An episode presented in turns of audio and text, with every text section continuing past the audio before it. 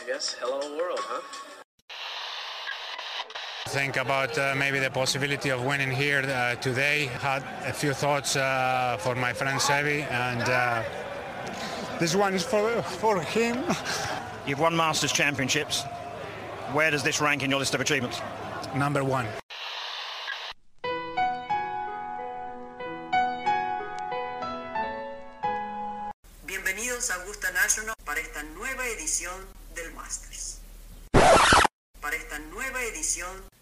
De Golf Sapiens. Hola amigos, bienvenidos a Golf Sapiens, el episodio ya número 12. Eh, otra vez tenemos un capítulo muy especial. Tenemos un invitado eh, porque nos vuelve a acompañar Sebas Quintero que, ya no se cuenta como invitado, ya, se vuelve aquí eh, parte de la casa, nos estará acompañando en varios capítulos. Y el invitado que sí cuenta, un Sebastián que sí le sabe pegar la pelota. Hoy platicamos con Sebastián Vázquez, profesional mexicano, que sin duda es de los jugadores más talentosos que tiene México, dicho por la mayoría de las personas que saben de este deporte, que han jugado los profesionales y que nada más está ajustando las últimas tuercas y no nos sorprende que muy pronto esté en el PGA Tour. Entonces ya, ya platicaremos con él. Y, pues bueno, antes de pasar la entrevista con, con el buen Sebas Vázquez, eh, vamos a platicar de, qué vimos este fin de semana en el WGC, un WGC muy, muy exótico, eh, definitivamente hubo muchas sorpresas y, bueno, platicaremos brevemente qué pasó en, en el PGA Tour B, ahí en, en, Corales, Punta Cana, y pues por último, sin duda no podemos no mencionar a Álvaro Ortiz, que ganó el Abierto Mexicano de Golf. Sebas, ¿cómo estás? ¿Cómo, cómo viste este fin de semana? Mi querido 10, eh, antes que nada un agradecimiento por invitarme después de tantas quejas recibidas durante el primer podcast. Un placer volver a estar aquí. Eh, no, bueno, ah, eh, tocando el tema del, del, WGC, pues como dices, rarísimo. Si, si, hubiéramos hecho una quiniela o, o, para los que hicimos, o por lo menos yo, no le pegamos a, ni uno, prácticamente a ni uno de los que pasaron la fase de grupos y, menos a las semifinales. Un ganador inesperado, aunque, eh, aunque Billy Horschel ha estado jugando bien las últimas semanas y un jugador muy duro ya en el green, ¿no? Potea, creo que es de los que mejor potea para mí, para mi gusto, muy agresivo y, y bueno, se notó, se notó ahí qué lento jugaron el domingo, qué bruto, o sea, dos dos jugadores y este, ya, ya, de por sí es lenta la transmisión con tan poquitos jugadores en la cancha y entre ellos dos venían jugando muy lento. Se entiende por la cantidad de dinero que, que se están jugando y, y, los puntos que les da esto para la, para la FedEx y, y demás majors, pero, pero sí, la, verdad que, que, una transmisión muy lenta el domingo, ¿no? Muy lenta la transmisión y, muy malo el nivel. La verdad es que, eh, y, bueno, vamos a empezar de, de adelante para atrás, ¿no? O sea, esa final, pues de entrada, no, estoy seguro que mucha gente no dejó de hacer lo que estaba haciendo por ir a verla. La verdad es que el cartel eh, no llamaba tanto a aquellos que no son tan fans, pensando que por ahí podía haberse dado una final eh, donde estuvieran el uno del mundo contra el 2, contra el 3 o algo más interesante. Y pues bueno, eh, en la primera ronda se quedaron muchísimos, ¿no? solamente pasó John Ram, el número 3 eh, de, los, de los hits, eh, al final eh, se, cayeron todos. Yo creo que, yo creo que andaban un poco en la lela, un poco... vimos muchas sorpresas que no esperábamos. Los, los viejos lobos de mar, en especial del lado europeo, salieron con las garras afuera, empezando con Polter, que Chile le fue a meter a Rory. Polter va a ir al Ryder Cup. Aquí nos dijo, ya iba a ir a huevo, iba a ser un Captain Speak, y aquí nos dijo, pues sí, y saben por qué voy, ¿no? Y bueno, y por el otro lado, Sergio García, que anda jugando cabroncísimo, que ya ganó el Sanders, eh, y Lee Westwood, que, que pues ahorita anda echando la hueva porque trae su morro de Caddy, pero pues dos grupos de honor seguidos, y qué manera más chingona de Sergio García ganarle el desempate. O sea, cuarto y desempate con Holling One tragas, vas para atrás, mi amigo. Pero bueno, qué, qué duros estos jugadores y, y pues sacaron de, del radar a, las estrellas que jurábamos que iban a estar ahí, ¿no? Y como bien dices, a mi book le fue de poca madre este fin de semana, A mí, obviamente, no, pues por ahí varios matchups la, anduve cagando. Eh, pero bueno, qué, qué, mal pinche golf jugaron en la final. Eso es lo que hay que destacar. No sé si eran nervios. Eh, Scheffler, pues tuvo ahí tres pots que, que pudo haber, se, puso, se pudo haber puesto eh, empatado por ahí del 15 y no pasaron ni cerca. Horschel como que jugaba la defensiva y cagándola, o sea, tiros a Grinde con el sándwich que dos las puso en la trampa. Eh, yo creo que sin duda le ayuda a Horschel que es un güey que ya ha estado en, el spotlight, ya, ya, ha estado en la escena, el güey, pues así se robó una FedEx Cup. Eh, y bueno, otra vez, pues ya sabía lo que eran esos nervios, ya sabía lo que era estar ahí, pero jugó muy pinche, ¿no? Na, nada que recordar y nada que presumirle a sus cuates, aparte del buen cheque y el trofeo que se llevó. Sí, no, y, y, también a destacar, este, mencionabas a Kuchar, se vuelve el, el segundo jugador con más wins eh, en este evento de match play. Obviamente el primero no, no tenemos ni que mencionar quién es, obviamente es Tiger, pero, pero qué, jugador tan duro, ¿no? O sea, lo, lo ves y parece el abuelito de, contra los que va jugando y, y, y bueno, o sea, lo, les ganó y les ganó con autoridad, o sea, eh, a, Justin Thomas le, le, metió una cantidad de pots de lejos, que, de esos que te encabronan, que te, que te los metan en un match. Eh, pues le metió 10 de, de lejos. O sea, Thomas poteando a Verdi de cerca y, y, y, Kuch de 30 pies y se las metía. Que por ahí, por ahí hubo, hubo un tema simpatiquillo. Eh, último, tor, último matchup de, de la serie de grupos. Kevin Na totalmente sin chances. No le da una que estaba dada a DJ. DJ de sus huevos la levanta. Y este güey no la, no la armó de pedo, pero dijo que no se podía quedar con eso en, en la mente, ¿no? Entonces le dijo, güey, no te la di. O sea, sí estaba dada, no la voy a armar más de pedo, pero no te la di. ¿Qué, opinas de eso? Yo estoy totalmente a favor de Kevin Ma. O sea, creo que es, es, está en las reglas, te, tienen que dar el, te tienen que dar el pot antes de que lo levantes. Si eh, claramente era un match que no valía mucho y, y Kevin Na estaba, estaba eliminado, pero al final se están jugando un dinero. O sea, la posición donde quedas te, está, te estás jugando un dinero y, y, y, tienes que respetar las reglas. O sea, ahí sí no se la habían dado, se la levantó, se le iban a dar, obviamente, ¿no? O sea, no, no, no había duda de que se le iban a dar. Y solamente, creo que fue bastante, pues, bastante amigable lo que le dijo. Le dijo, güey, no te la di, aguántame a que te diga que te la doy para que te la que Estoy la totalmente de acuerdo. Eh, pero creo que como lo hizo, hubo algo de protagonismo por ahí. O sea, si no te lo voy a armar de pedo, te lo puedo decir camino al tee que sigue, ¿no? Caminando en el fairway, oye, la próxima pídemela, ¿no? Esa como estaba medio lejos. Y entonces como que ahí parar todo el pedo y llamarlo y la chingada, me parece un poco protagonista. La verdad es que Kevin Na me cae bien, pero se pasó de salchicha con las putas fachas que traía puesto. Entonces, no, no, no podía verlo con ojos objetivos. Traía como un body blanco con la marca guaco, no sé qué mierda de marca, estampada por doquier. Estaba culerísimo. Eh, de, de, pena absoluta su, sus fachas, pero bueno, eh, pues se la hundió a, DJ, que eso siempre es bueno, siempre levanta la mano, mundo vean, definitivamente mejoró su posición, ganó ahí una lana, eh, casi en el pote DJ casi hace Holling One, el, el, que venía atrás de él, el escocés este, ¿cómo se llama? McIntyre. el único güey que la trepó al green, porque por ahí pasaron los Rams, los DJs, los finos y nadie la pusiste culero, casi la mete. Muy exótico, muy exótico el WGC. Eh, pues pasaron, pasaron cosas raras. El Anser iba a ganar, yo lo vi, ¿eh? lo sentí, no sé tú, pero empezó cabroncísimo y después Hobland le fue a dar la vuelta. Entiendo que Hobland se puso muy perro. Abraham falló un par de pots que no había haber fallado. Y después, pues en el desempate, rapidito se nos fue, ¿no? Era el gallo y, y, más viendo los que pasaron en otro lado. Tenía que haber ganado Abraham.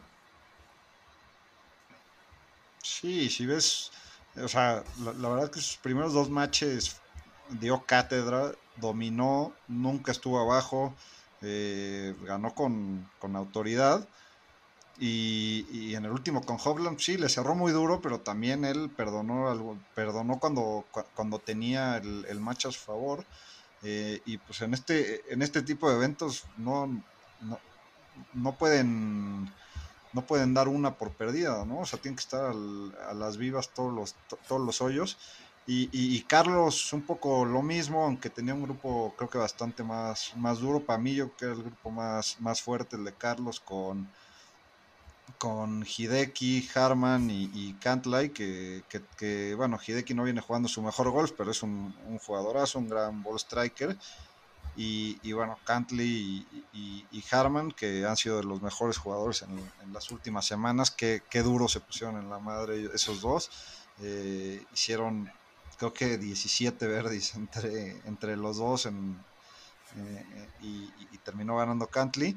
Le tocó un grupo muy duro a Carlos, pero estuvo ahí a la altura, ¿no? O sea, le ganó fácil a, Hideki y Harman le, Harman le jugó muy duro, ¿no? A, Carlos. Y, y, con Cantley estuvo, estuvo batallando hasta, hasta el último hoyo, ¿no? Tal cual. La verdad es que partidazo en general la transmisión, pues bastante buena, eh, cada vez va mejorando. Y algo que yo no había visto en ninguna transmisión y que, y que apareció aquí fue la distancia del hoyo y he estado pegando un viento, hijo de puta. Y te decía, eh, la distancia con el wind adjusted me pareció un detallazo. Eh, te ayuda mucho a dimensionar qué están jugando y cómo lo están jugando, ¿no? Ves hoyos de 140 yardas, ah, pues pegas usando su pitching te está ponchando el 7, ¿por qué? Ah, pues porque la está tirando a tantas, ¿no? Sea, sin duda, sin duda esa, esa tecnología pues, nos ayuda a verlo y, me pareció buenísimo. Y, pues bueno, otros puntos que destacar, eh, voy a entrar al tema de las marcas, que siempre me gusta mencionarlo.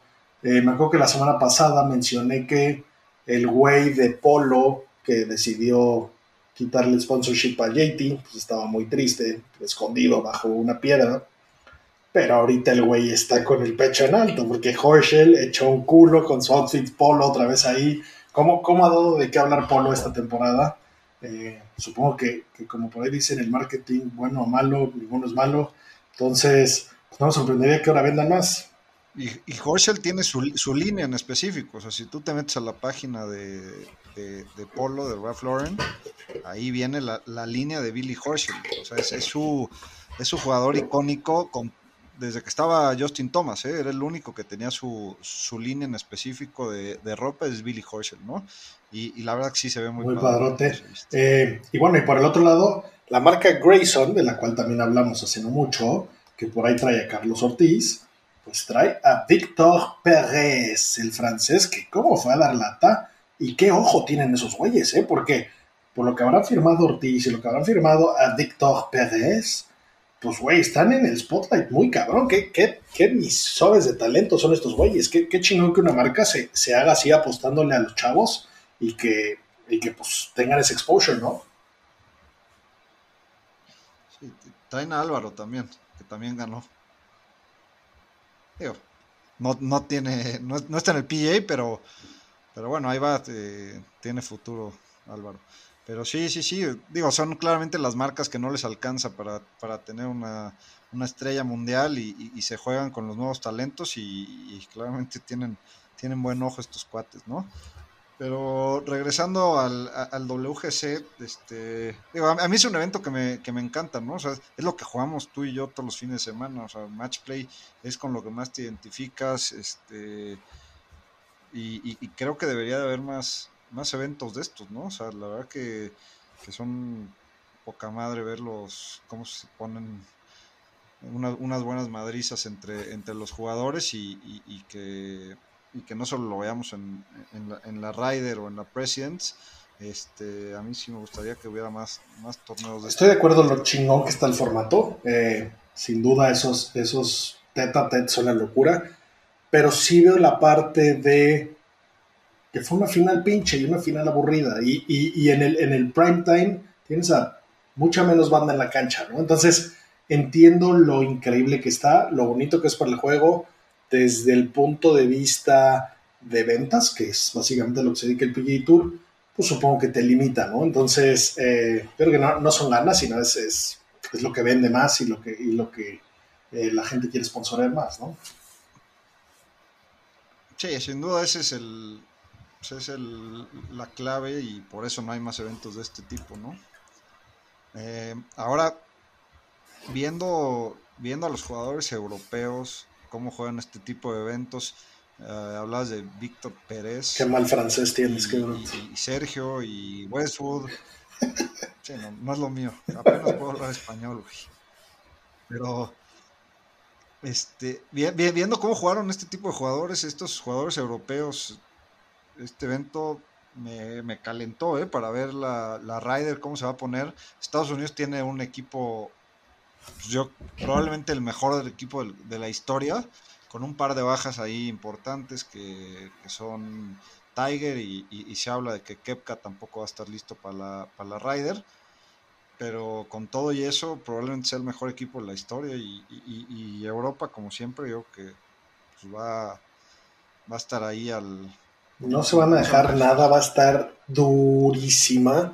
Eh, obviamente entraremos en muchos detalles. Por ahí yo tengo, tengo una apuesta casada con muchos, entre ellos tú. Yo soy Team USA, tú Team Europa. La vez pasada me costó caro y hoy no me siento tan cómodo. Eh, el equipo europeo trae güeyes con colmillo, con experiencia, jugando bien, o sea que se están ganando la posición de right way, no Captain's Picks, y trae unos jóvenes, pues, que están jugando muy perro, ¿no? Entonces, eh, va, a estar buena. Repito, hablaremos del tema. El campo que escogió Estados Unidos, no sé si sea el mejor, no sé si es el que más les conviene. Gran parte de ese torneo se gana desde la selección del campo. Entonces, pues a ver qué pasa. Eh, pero bueno, sí, más match play a favor, totalmente. Ojalá y veamos más match play, que por lo menos transmitan más torneos, que el US Amateur agarre más tracción, la gente lo suele ver, es divertidísimo ver cómo juegan match play los chavos. A ver, a ver cómo va eso. Y pues bueno, no, no, no podemos no hablar de, del PGA Tour B. Y, y qué pinche suena, suena que, que lo menosprecio, pues bueno, si no jugaste en Austin y tuviste que volar a Dominicana, eres del PGA Tour B. Y, y, pues bueno, estuvo interesante. Qué campazo. No sé si, si alcanzaste a ver eh, al, al, algunas tomas. Ese, ese, ese cierre, la casa club está casi en el mar y, y, ahí tiras por arriba del mar y el mar encabronado. ¿eh? No, no es una playita ahí que se medio seca. O sea, un campo espectacular. Ay, y, y, había un viento importante. Viento también, importante y, y, pues un field muy bueno. O sea, varios jugadores fueron, eh, estuvieron ahí rondando. Eh, pues muchos nombres importantes. Ganó Joel Damon, la verdad es que es un tipo que me cae todo dar. Cosas que me llamaron mucho la atención y, la verdad es que supongo que es por la naturaleza de mi trabajo, pero me, me fijo mucho en ese tipo de cosas. Este güey siempre usa un bucket hat, un gorrito ahí como de Gilligan, ¿no? Y ganó con gorra, que era de PXG. Y luego cuando le dieron el trofeo, no sé si lo viste, le pusieron una puta guayabera sin ningún sponsor y una, un sombrero del torneo sin ningún sponsor. Eh, no, la guayabera sí decía, la guayabera decía sí, sí. Corales. ¿Tú crees que Corales Punta Cana le paga el billete que le pagan las marcas que, que le pagan por estar en su remera? Ni de pedo. me imagino que es, no, pero me imagino que es algo como, como el saco de, de Augusta o de los y el gorro, güey. Que, que, usan sacos o el suéter de el gorro sí, pues me, me imagino que, que, me imagino que el, el, gorro fue por el ya, pero, pero ¿eh? porque o sea, entiendo que, que, jugó con gorra igual y porque el bucket hat se le volaba. Y, y, y también uso uno de BXG. Pero, pero la foto que más dio vueltas, busca en internet. Y la foto que más dio vueltas sale con la puta guayabera, que no se le ve ninguna marca, y sale con un gorro de esos tipo Greg Norman de paja, de los que venden en el hotel, con el logo de, de O sea, no trae una marca. Siento que el señor Bob Parsons está ahorita cortándole los huevos con un bisturí de un, de un metal muy precioso, una aleación increíble con la que está haciendo su, sus nuevas armas, pero, pero me llamó mucha la atención eso.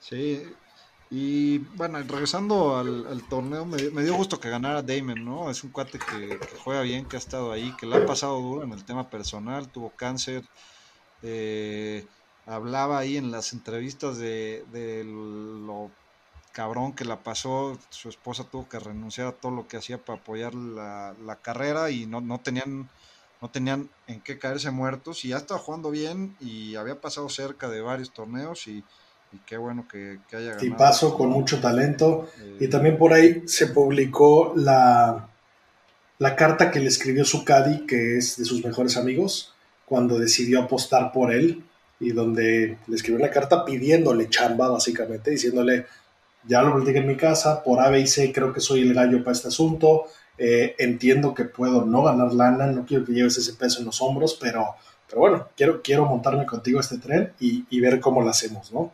Y, y, pues qué gusto que ganen, entiendo que que no es lo mismo ganar un torneo cuando el field no está completo, pero ganaste un PGA Tour. Y aunque no, en este caso no te da exactamente las, las mismas prestaciones, se puede decir. Eh, por ejemplo, no, no le van a dar entrada al Masters, pero sí le dan dos años de tarjeta garantizada y juega en Capalúa, ¿no? En el Tournament of Champions. Entonces, ahí ya te meten en unos lugares y con una calma que no nos sorprenda ver este güey dando lata porque el golf lo tiene. Sí, bueno, ahorita que pongas la entrevista, eh, aquí el auditorio va, a ver la, diferencia que es jugar con, con calma y, sabiendo que tienes tu tarjeta asegurada, cuando traes la, la presión de, tener que mantenerla o tener que ganar algún torneo, es totalmente distinto. De acuerdo. Oye, y bueno, y por último, eh, pues el abierto mexicano de golf lo ganó Álvaro Ortiz. Qué, qué bueno, qué, qué jugador, o sea, tiró 6-3 el domingo. Qué, espectacular cierre. Qué triste dónde está el abierto mexicano de golf ahorita, ¿no? Y, lo digo eh, de, la, manera más positiva. O sea, creo que el abierto mexicano de golf ha visto muchos mejores momentos. Eh, y, ojalá y, se pueda hacer algo para rescatarlo. Y si bien no vamos a tener más el WGC, pues ojalá y consigamos que, el abierto de México tome un poco más de relevancia, ¿no? De, de, un poco más de puntos, de una mejor bolsa. Eh, le dieron 10 mil dólares de premio Alba, buenísimos, ¿no? Pero pues eso, eso, ¿qué talento y qué, competencia vas a llamar eh, con, esas bolsas y con esos campos y con esas complicaciones, ¿no? Sí, como comentaba Juan Pablo Solís en tu invitado del podcast, del podcast anterior, pues en el PGA Tour Latinoamérica no juegas por la bolsa, claramente, ¿no? O sea, tus gastos normalmente son bastante mayores a lo que ganas, si no juegas por poder subir al, al Confer y eventualmente al PGA Tour. Y, regresando al, tema de Álvaro, es un jugadorazo, este, 9 abajo el, el, domingo, es, es, un jugador duro. Lo vimos cómo cerró en el, en el Latin America Amateur Championship. Eh, cuando lo ganó, y siempre estuvo ahí en la pelea en los anteriores que estuvo jugando. Cómo jugó en Augusta. En Augusta pasó el corte y, bueno, creo que Hovland, fue el mejor amateur, pero por, un golpe, si no mal recuerdo, uno o dos golpes. Estuvo ahí jugándose el mejor amateur hasta el, hasta el último día. Y, y, jugadorazo, digo, tiene a su hermano Carlos ahí jugando en la, en la PGA, que me, que me imagino le habrá dado varios y buenos consejos y, qué gusto por él y esperemos verlo pronto en, los tours más, más importantes que yo estoy seguro que, es cuestión de tiempo, ¿no? O sea, le pega, yo nunca lo he visto jugar en vivo, pero los que lo han visto dicen que le pega divino a la bola, que tiene todos los golpes y, bueno, esperemos que esté ahí pronto. De acuerdo. Y pues bueno, un poco para cerrar la agenda, eh, se jugó el, el Kia en el, en el LPGA. Eh, en un campo que ya había comentado por aquí en Aviara, que no sé si alguien pudo ver algún, algún eh, tiro o algo así. Eh, se parece mucho a, a Lomas Country en la Ciudad de México, para los que lo conocen, es un campo con muchos laguitos, muy bien dibujado, muy bonito. Y pues bueno, volvió Indy Park, que llevaba un rato eh, sin aparecer, vino y meó, está de regreso. Y, otra vez se está poniendo, se está poniendo un poco interesante el, el, el LPGA y entiendo que, que no jalan ni, parecido el rating a, lo que jalan los hombres, pero, pero también un poco he tratado de, verlo un poco más y de meterme un poco más en, el talento que hay, que es ridículo, que como platicábamos hace algunos episodios, Corea está haciendo algo, algo muy diferente, pero creo que también un gran problema que tiene el, el, el LPGA es la configuración de los campos. Y es que por algún motivo se los quieren poner largos, largos para ellas, que sigue, sigue sin ser sexy. O sea, la banda no quiere ver que salven pares, la banda no quiere ver a una vieja pegar un rescue de 170 yardas, porque eso, eso no llama, ¿no? Entonces, al poner campos un poco más cortos y más cercanos, el equivalente a lo que pegan los hombres, eh, pues se va a hacer mucho más competitivo, ¿no? Y ahí las bombers van a pintar y van a haber muchos más verdis. Eh, las mujeres por algún motivo, por algún motivo en strokes game potean mucho mejor que los hombres. Entonces, eh, creo que si, si se cambiara un poquito la configuración, estaría interesante para dimensionar las distancias. El jugador del PGA Tour que más suave le pega, le pega 70 yardas más al drive en promedio que la mujer que más le pega, ¿no? Entonces sí hay un chingo de diferencia. Eh, creo, que, creo que podría volverse más divertido si, si, si le echaran ganas al asunto y, y que viéramos eh, pues, a María Fácil subirla de drive tres veces el mismo día y clavar dos águilas y, y hacer esa emoción que, que, entiendo que los puristas del golf dicen que, que, es más de estrategia y lo que sea, pero en el fondo lo que vende son los verdes y las águilas y los putazos, ¿no? Sí, totalmente de acuerdo. Eh, y, y, bueno, también la distancia ha cambiado con los hombres, pero con las mujeres no, no es excepción. Y, y, tenemos una, una mexicana que es María, que es prácticamente la que más fuerte le pega de, del LPGA. Y, y, que desgraciadamente no, no, ha tenido buenos, buenos años, ¿no? Ni el año pasado ni este han sido buenos. Eh, le cuesta trabajo eh, pasar los cortes, le pega divino a la bola, tiene un swing de, de revista y, yo creo que simplemente es ajustar algo, en cambiar algo para que, para que empiece a, destacar, pero, pero estoy totalmente de acuerdo que, que, la distancia para las mujeres o los campos más largos no es, no es necesariamente lo que, lo que le conviene al, deporte femenino. Okay. Pues bueno, eh, sin más preámbulo, vamos a la, a la charla con el buen Sebastián Vázquez, que la verdad es que la disfrutamos muchísimo.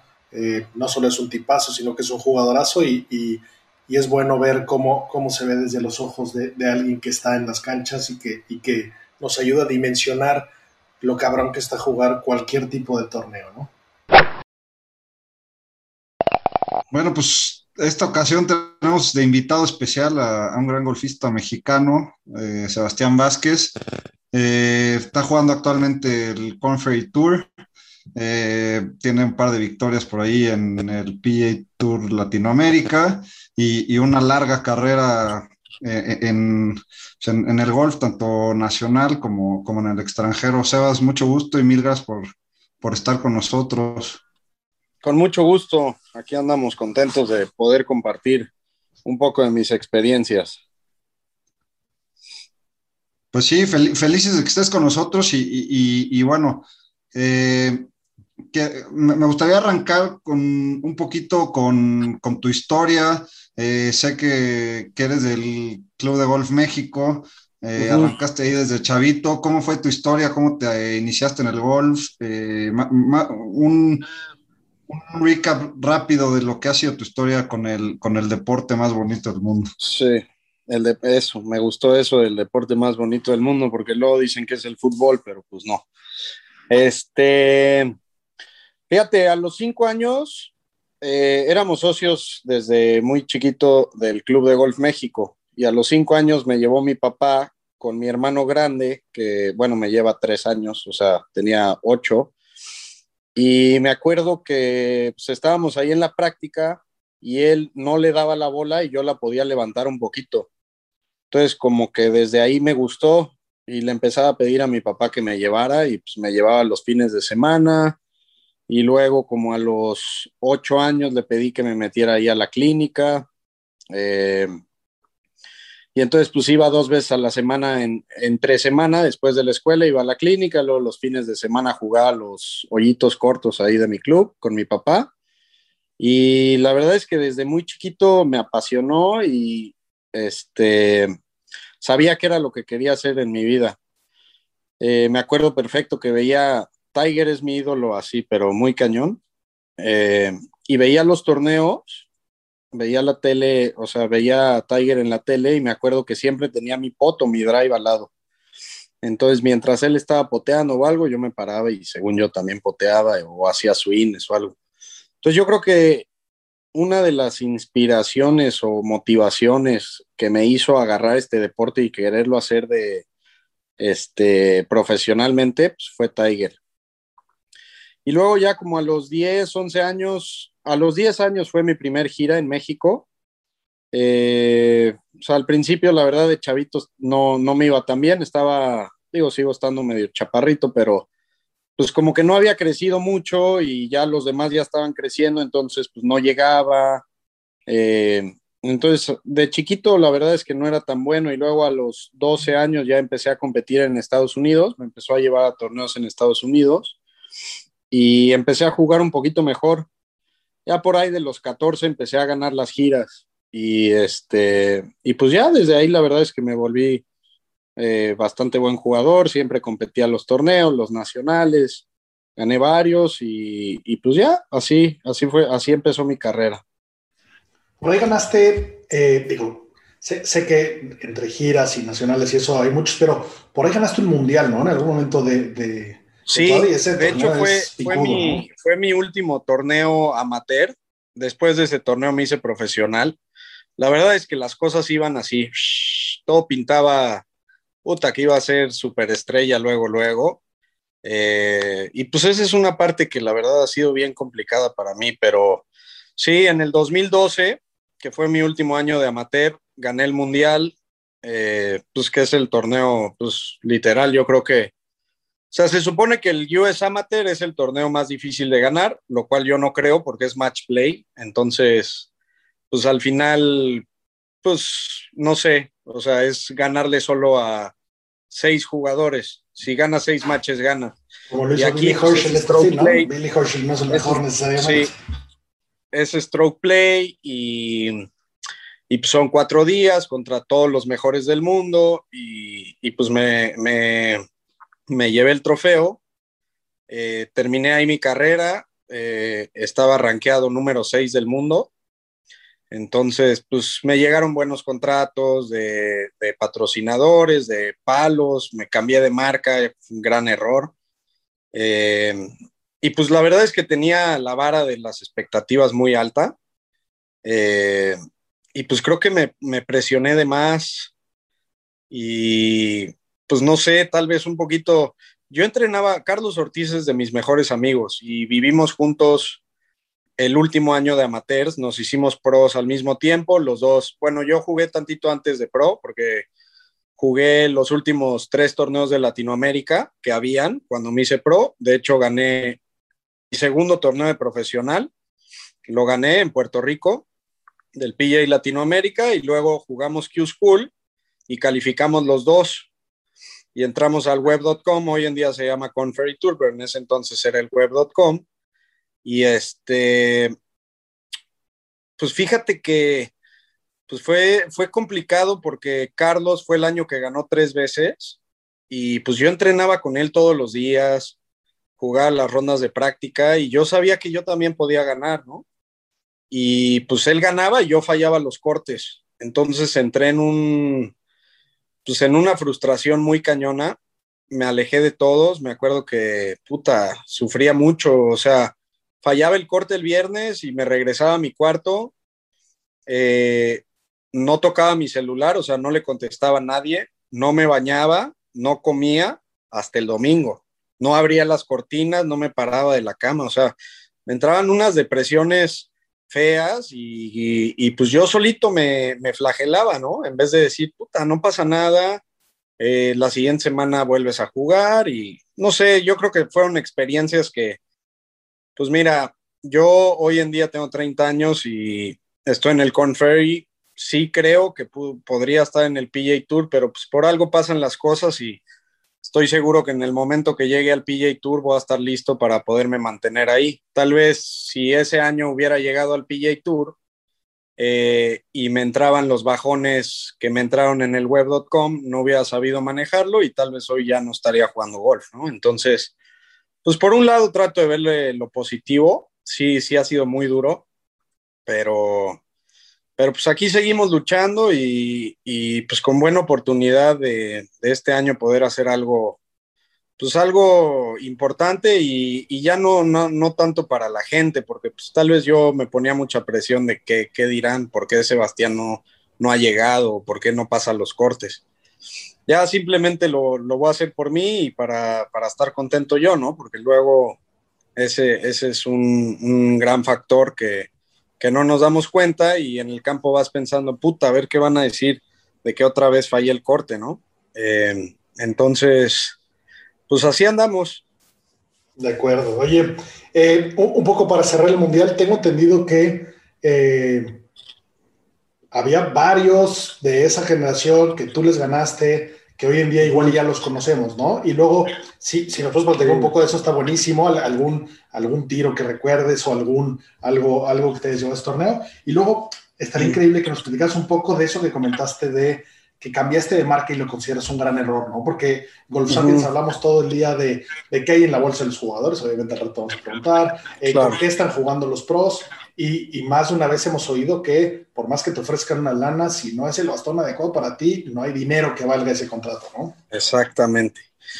Mira, sí, en el Mundial, eh, a ver, nombres que me lleguen rápido, jugó John Ram, jugó Justin Thomas, jugó Jordan Speed, eh, Hideki Matsuyama, Thomas Peters, Thomas no Detri. Está, no estaba mal ese field.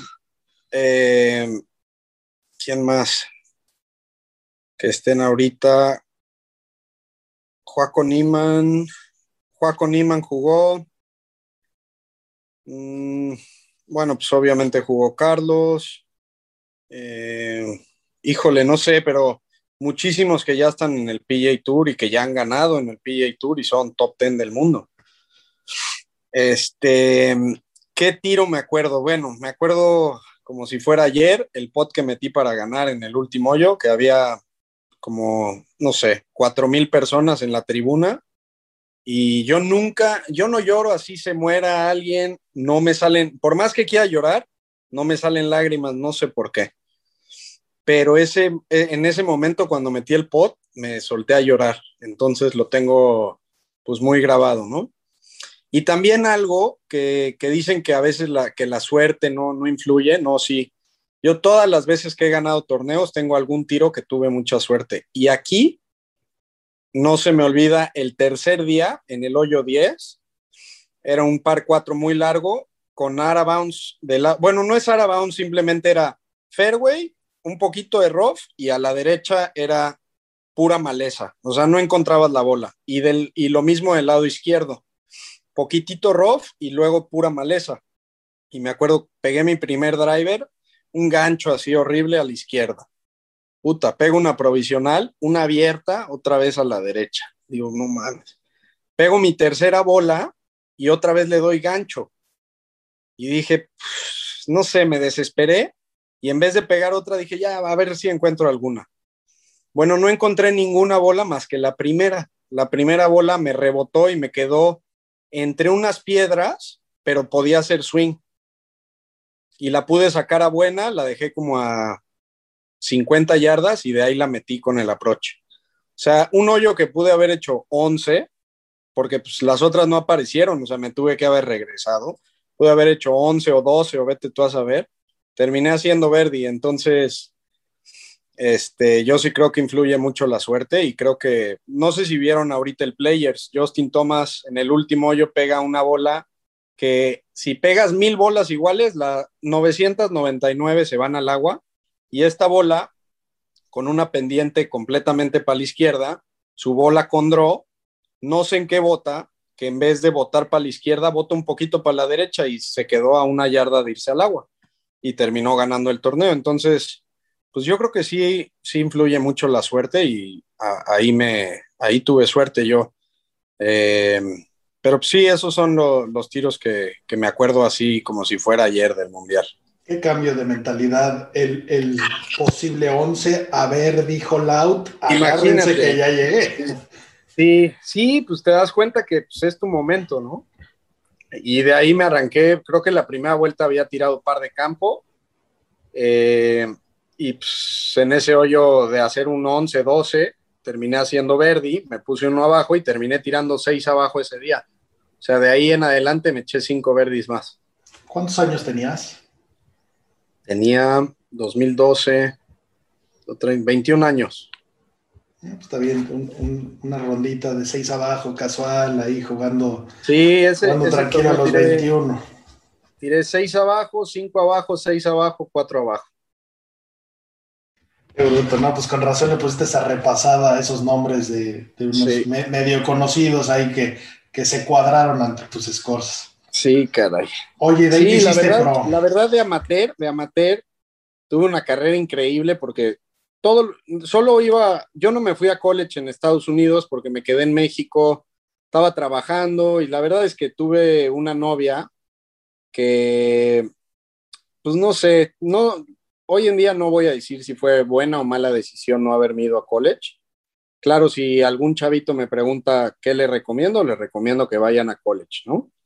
Pero, pues no sé, tal vez ese no fue el camino para mí. Yo, pues estaba muy bien rankeado, tenía oportunidad de irme a cualquier universidad y decidí no, decidí quedarme en México. Estaba trabajando y trabajaba de 9 de la mañana a 3 de la tarde por ahí. eh, y de ahí me iba a entrenar. Y la verdad estaba jugando muy bien y solo iba a Estados Unidos a los torneos más importantes amateurs. Y me acuerdo que nunca, a ver, gané uno o dos, pero casi siempre quedaba en segundo lugar. Había uno que siempre me ganaba, que se llama Bobby Wyatt, que hoy en día ya se retiró porque, pues, no sé, yo creo que le entraron los, los jeeps o no sé qué le pasó. Y el que siempre quedaba atrás de mí era Justin Thomas, siempre quedaba en tercero. Y míralo ahorita dónde anda. Pero bueno, ya tendré mi revancha cuando llegue para allá. No, seguro. Y, y- y hablabas de la suerte que tuviste ahí en ese hoyo 10 de- del Mundial.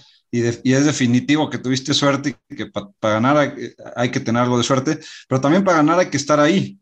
Y, Ah, claro. y- y por lo que cuentas y por, lo, por tu palmarés de, de amateur, estuviste ahí muchas veces, ¿no? Y Sí. eso también, digo, el, el golpe de suerte se agradece, pero, pero pues hay que estar ahí siempre y es toda la diferencia, ¿no?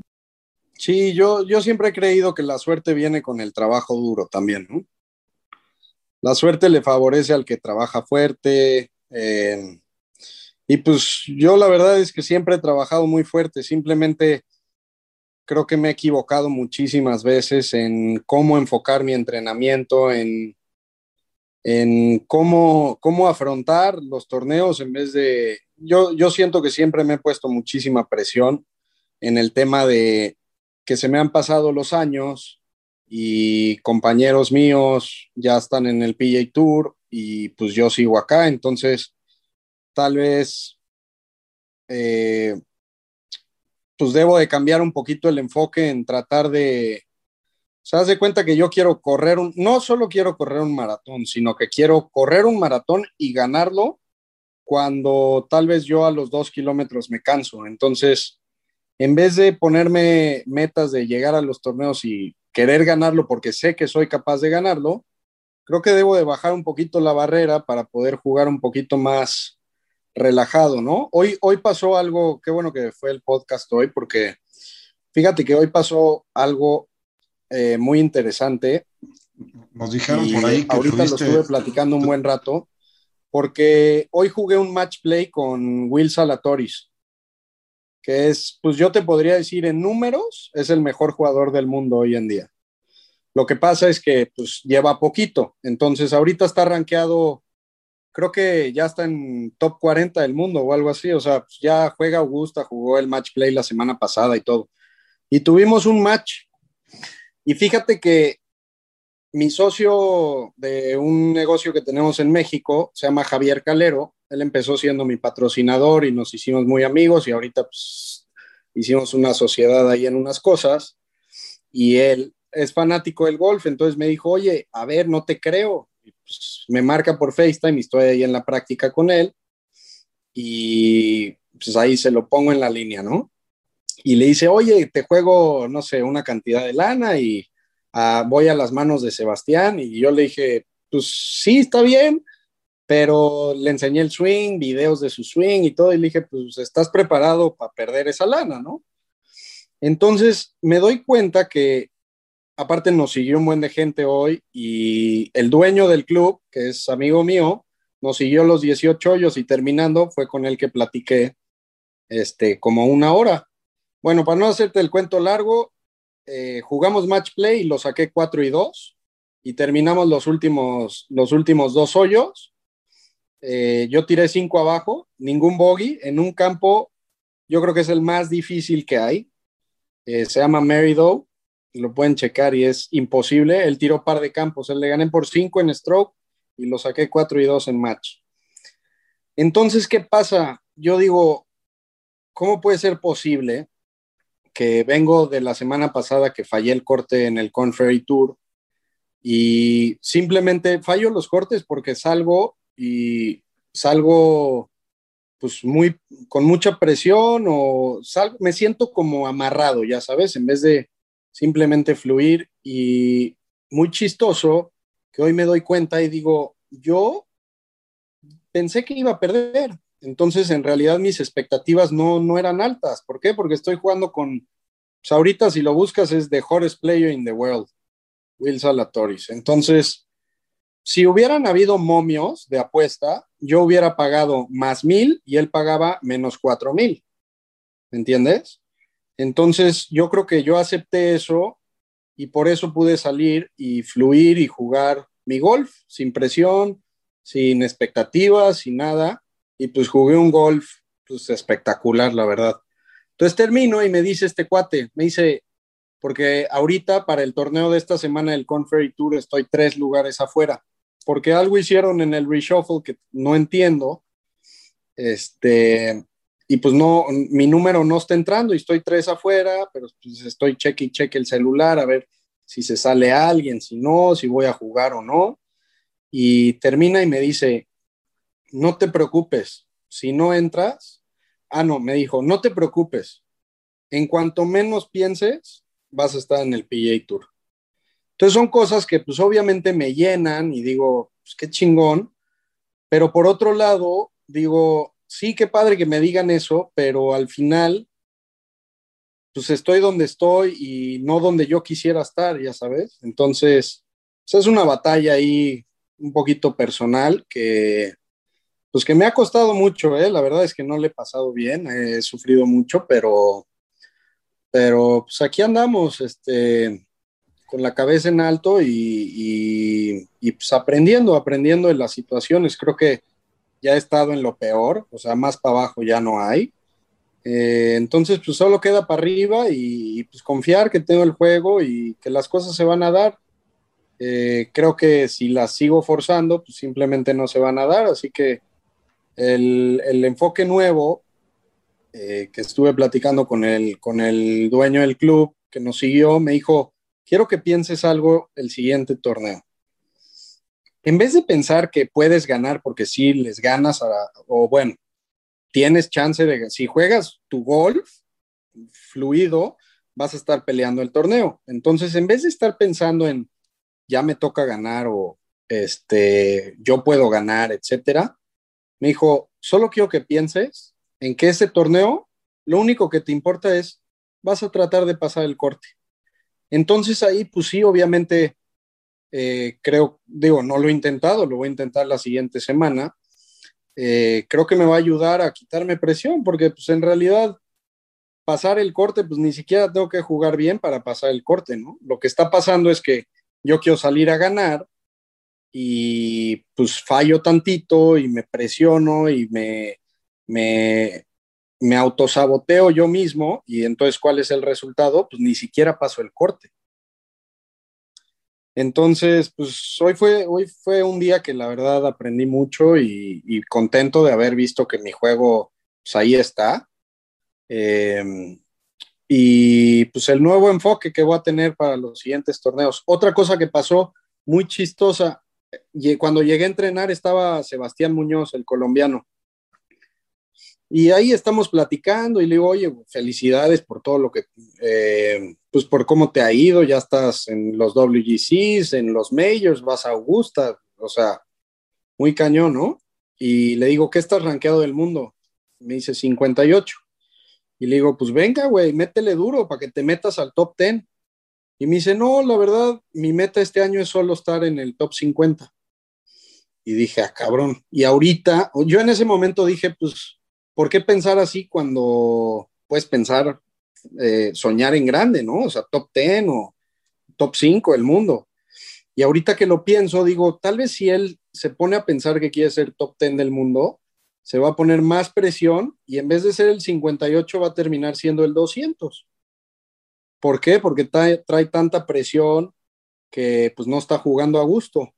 Entonces, pues me llamó mucho la atención que su, su meta es ser top 50 del mundo, porque pues eso sale más relajado y cuando sale relajado las cosas fluyen y en una de esas, sin darse cuenta, va a ser top 10 del mundo. Claro, sin duda, está, está buenísimo. Y, justo, eh, ¿cómo, cómo, es un día de entrenamiento normal de, de Sebas? Eh, está más que claro que el talento golfístico te sobra, ¿no? O sea, qué más rico que hundirse la olla al güey que mejores fierros está pegando en el tour, que acaba de subir, eh, que está caliente y, y, siempre, siempre será bueno una de esas. Pero pero justo en, el tema de como de mindset en el campo, de, cómo calmar estos corajes y esos, esas, eh, por ahí en, entrevistas con Broswell, que, que, Dustin Johnson, por ejemplo, un, hace poco hay una entrevista con Butch Harmon que decía que para lo que mejor es es para que se le olvide al instante. O sea, eh, hizo una astrocagada, un tripod para perder el US Open y hoy siguiente se le olvidó, en ese caso el último. Pero, eh, ¿cómo, alguien que está a tu nivel, cómo, cómo trabaja eso? ¿Tienes alguien en el equipo de, de psicólogos o, practicas rutinas que ya conoces o cómo funciona eso? Mira, fíjate que en estos años que en realidad pues, yo estuve buscando soluciones por todos lados cuando en realidad la solución la tenía yo y estaba dentro de mí. Eh, yo creo que no, no debe de haber nadie en todo el planeta que entrenara más horas que yo. O sea, yo entrenaba de a las 7 de la mañana estaba en el gimnasio y entrenaba de ocho y media hasta que se fuera la luz. ¿Y qué pasaba? Entrenaba tanto y pegaba tantas bolas sin saber qué, qué, quería y cuál era el objetivo y qué estaba haciendo, que pues después de 200 bolas, pues sale una mal y, pues me frustraba y entonces creía que era el swing. Total, para no hacerte el cuento largo, habían veces que me regresaba porque ya se iba la luz y había intentado 40 mil swings diferentes, eh, que obviamente pues en vez de mejorar empeoraba. Y luego llegaba aquí a mi departamento, imagínate nada más la, la obsesión que tengo, o bueno, que tenía, porque ahorita estoy trabajando en eso, que llegaba del club y estaba aquí haciendo swings y me iba a una práctica alumbrada que me queda aquí cerquita, que cierran a las 12 de la noche, y me quedaba pegando bolas otras dos horas. Cuando el cuerpo ya no daba, cuando la mente estaba quemada, cuando no sabía ni qué estaba practicando. Y pues siempre al final me iba con algún feeling, ¿no? Y decía, ya, ya le encontré. ¿Qué pasaba? El siguiente día llegaba y bueno, sobre este feeling, pero ese feeling en la bola 3 ya no sirve y entonces otra vez a buscarle y a buscarle y a buscarle. Entonces, pues en realidad en vez de avanzar, yo iba para atrás. Y pues yo no lo podía entender porque pues más horas que yo nadie le metía, pero si las haces mal, eh, pues, pues no, no avanzas. Y entonces hay un dicho que, que dice, no es, no es la cantidad, sino la calidad.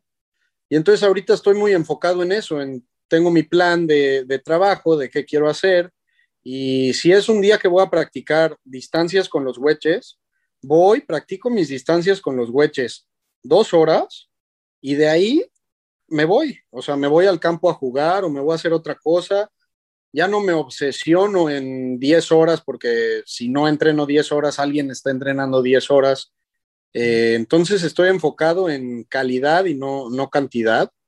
Este, la verdad es que el tema del swing es algo que me cuesta mucho trabajo entender porque pues, al final es un tema de, milímetros, ¿no? O sea, puedes tener un swing perfecto, pero si milímetros antes de pegarle a la bola, la cara está abierta o cerrada, pues, la bola no va a salir bien. Entonces, pues ahí yo no creo que, que sea un tema de técnica, sino pues es un tema natural, es un tema que lo traes o no lo traes. y yo creo que yo sí lo tengo, entonces, pues simplemente estoy practicando menos horas con más calidad y ya no me meto en el tema del swing. Tengo un coach que está en Naples que lo veo, si bien me va una vez al mes, eh, me dicen qué trabajar y sobre eso, y si un día le pego pésimo, ya no le vuelvo a buscar que si esto, que si el grip, que nada. Simplemente sigo trabajando sobre lo mismo y, y pues me estoy dando cuenta que mis, mis errores o mi ball striking ya se está haciendo más constante, ya tengo, pues ya sé cuando fallo, ya sé para dónde fallo y ya sé por qué fallo, entonces, pues ya no ando buscando el hilo, pues no sé, tantos años que estaba buscando que si el pot, que si los fierros y cambiaba de pot todas las semanas y a ver un nuevo driver y esto y el otro y simplemente nada más me estaba perdiendo más. Ahorita llevo un año sin cambiar mi equipo, no pienso cambiarlo hasta que se rompan los palos y, y pues la verdad no, no firmé contrato con ninguna compañía de palos, lo único que tengo es eh, un contrato con FootJoy que es bola, guante y zapato, porque mi experiencia cuando me hice profesional yo firmé con Callaway y pues estaba chavito y la lana que me ofrecían pues la verdad eh, pues, sonaba muy bien ¿Con qué jugabas eh, antes? ¿Con qué ganaste el mundial? En el mundial jugué como ahorita, todo frutilupi. Eh, tenía palos Stylist, wedges Stylist, madera tenía una ping, tenía un Rescue Adams y un driver ping que de hecho ni siquiera era mío, se lo había quitado a Carlos. Este, y la bola Stylist o sea, en realidad usaba lo que, lo que, a lo que le diera bien, con eso jugaba. Y cuando me cambio, pues me cambio a Callaway y pues, yo driveaba espectacular, o sea, era uno de mis fuertes. Ah, y tenía un pot ping viejitito que le decía la conchita, parecía una conchita, que metía todas con ese pot. Estaba horrible, pero a mí me encantaba y pues, lo tuve, no sé, seis años. O sea, ya estaba hasta medio roto, pero pues las metía todas con ese. Y cuando me cambio a Callaway, eh, pues perdí mi driver. Eh, puta, no le atinaba un fairway, la bola no, no reaccionaba igual, porque es una bola, obviamente es una muy buena bola y Callaway es buenísima marca y todo, ¿no? Pero simplemente para mí, pues fue un cambio que no debí de haber hecho. Si yo estaba jugando bien con mis palos, eh, no debí de haber cambiado, porque pues, un cambio así es muy complicado, sobre todo la bola cambiar de bola a una bola que pues, yo llevaba jugando Pro V1 pues 10 años. Cambiarse a una bola que reacciona completamente diferente, eh, cambiar un driver que pues, ya lo tenía medido, ya sabía lo que hacía, cambiar a un driver que pues, salen muy duras, pero sin spin y pues, no, no encontraba, no encontraba el, el balance. Entonces, este, pues fue muy complicado y fue algo que hoy en día, si alguien me pide un consejo a algún chavo que esté llegando, le diría, pues no cambies con lo que llegaste, con eso mantente. ¿Por qué? Porque la cantidad de dinero que te pagan sí es muy buena, pero no vale la pena eh, porque pues con ese equipo puede que no pases los cortes o que pierdas tu tarjeta. Sin embargo, si te quedas con los tuyos y haces dos top tres, o ganas un torneo, pues ya sacaste lo que te iban a dar, ¿no? Sí, es algo que platicábamos hace unos episodios aquí, Pablo y yo, en el, podcast, eh, que yo decía, para mí, cuando llega un cuate al tour, lo primero que se tiene que enfocar es en mantener su tarjeta. Mantener su tarjeta implica jugar bien, obviamente, y para jugar bien tienes que sentirte cómodo con el equipo, es lo primero, ¿no? Entonces, pues de lo que hablas justo, o sea, la lana que te ofrece cualquiera de las recotas grandes, pues muchas veces no justifica lo que pierdes en, torneos, ¿no? lo que pierdes eh, pues, pues, mira, jugando mal. Hay, gente que le funciona. Ajá, hay un claro, claro ejemplo todavía yéndote a un nivel más alto, que es Carlos Ortiz. Carlos Ortiz, el primer año que, se, que, se, que entra al PJ Tour, que fue el año que pierde su tarjeta, bueno, Carlos venía de ganar tres veces. Entonces, imagínate, no voy a decir las cifras, pero le dieron un dinero increíble, o sea, inimaginable, Taylor Made, por usar solo el driver, la madera 3 y la bolsa. O sea, ni siquiera le hicieron los fierros, la bola, no. Solo driver, madera 3 y la bolsa. Y le pagaron una cantidad estúpida de dinero. ¿Qué pasa? Carlos, una de sus armas secretas es el driver. drivea impresionante y tiene un ping que pues no, no, no lo cambia, o sea, él ya sabe cómo va a funcionar, ya sabe todo y total cambia a Taylor Made y pues tú lo puedes ver en sus estadísticas, no pegaba ni un fairway. Sí le daba más largo, sí lo que quieras, la buena era mejor que con el ping, pero aquí te tienes que enfocar en qué tan mala es la mala. ¿No? Porque pues la buena, obviamente con cualquier driver que me des, pues la buena va a ser muy buena con todos, ¿no? Y si le dan un tailor made que le pega más duro, pues la buena, dices, no, pues es que ven a más, le doy 20 yardas más, este, sale impresionante, pero el golf es un, es un deporte de fallas. Entonces, el que gane es el que falla mejor. Entonces, si Carlos ya sabe que con su pin, cuando le pega mal, sale una medio cortada que no va muy lejos y no se mete en muchos problemas, ¿para qué cambiar a un driver que cuando falla se va a bounce? y es algo que él hoy en día, él no tiene contrato con ningunos palos tampoco, porque él no quiere, o sea, él quiere usar lo que le funciona. El dinero, pues sí, te pagan mucho, pero ¿qué? Si no vas a ganar o vas a perder tu tarjeta, no vale la pena. Mejor lo haces en el campo de golf. Tal cual, buenísimo. Y sí, como, como esa, esa frase que dijiste, se la he oído a Tiger, ¿no? How bad is your bad? Y ahí es donde vemos dónde estás parado y hacia dónde. Exactamente. Oye, ¿y, qué, está haciendo Sebastián hoy? ¿Qué está jugando? Sabemos que estás jugando algunos del Conferry. ¿Cómo, cómo funciona? Eh, ¿Tienes que pasar un par de cortes? ¿Tienes que ganar un par? ¿Cómo, cómo vamos a hacerle para verte en el PJ Tour? Que me queda claro que te vamos a ver, nada más, ¿cuál es el camino que tienes que seguir? Pues mira, ahorita este, quedan 21 torneos. Eh, como te digo, esta semana ahorita estoy fuera. Algo hicieron, o sea, yo la temporada pasada entraba a todos los torneos y ahorita hicieron algún cambio que le están dando, estos primeros cuatro torneos le están dando prioridad al top 75 del 2019. Este, por eso hay jugadores que entran a los torneos y están atrás, o sea, van, van peor que yo. Pero bueno, eso después de esta semana ya va a cambiar y ya voy a empezar a jugar los torneos. Eh, me van a quedar, no sé, 20 torneos. Ahorita debo estar como en el lugar. Pues mira, empecé el año, bueno, empecé esta temporada en el lugar 100, 112, creo, y pues no he jugado, no jugué los primeros dos. La semana pasada jugué y fallé el corte, y esta semana, pues ponle que no entre, son cuatro torneos que se me van. Me voy a ir como al lugar 130, yo creo. Eh, hay dos maneras de mantener bueno, de entrar al PGA Tour. Una es que en el transcurso de estos 18 torneos o 19 que vaya a jugar, queden los primeros 25 en la lista de ganancias, o sea, de 130 me baje a los primeros 25, que eso pues requiere que haga, pues que gane una vez y un par de top 10 o que juegue muy constante y haga varios top 5. La otra, e, ese al final del año te da 25 tarjetas para el PGA Tour, al top 25. Y la otra es, si quedo dentro de los primeros 75, eh, se juegan tres torneos que son los playoffs, que jugamos los primeros 75 y juegan del 126 al 200 del PGA Tour, que son los que pierden su tarjeta. Entonces se juegan esos 150 jugadores, tres torneos, eh, por 25 tarjetas más. Entonces, en realidad, pues es una oportunidad de oro porque quedas un top 6, top 7, y fall aunque fallen los otros dos cortes, con un top 7 entras al PGA Tour.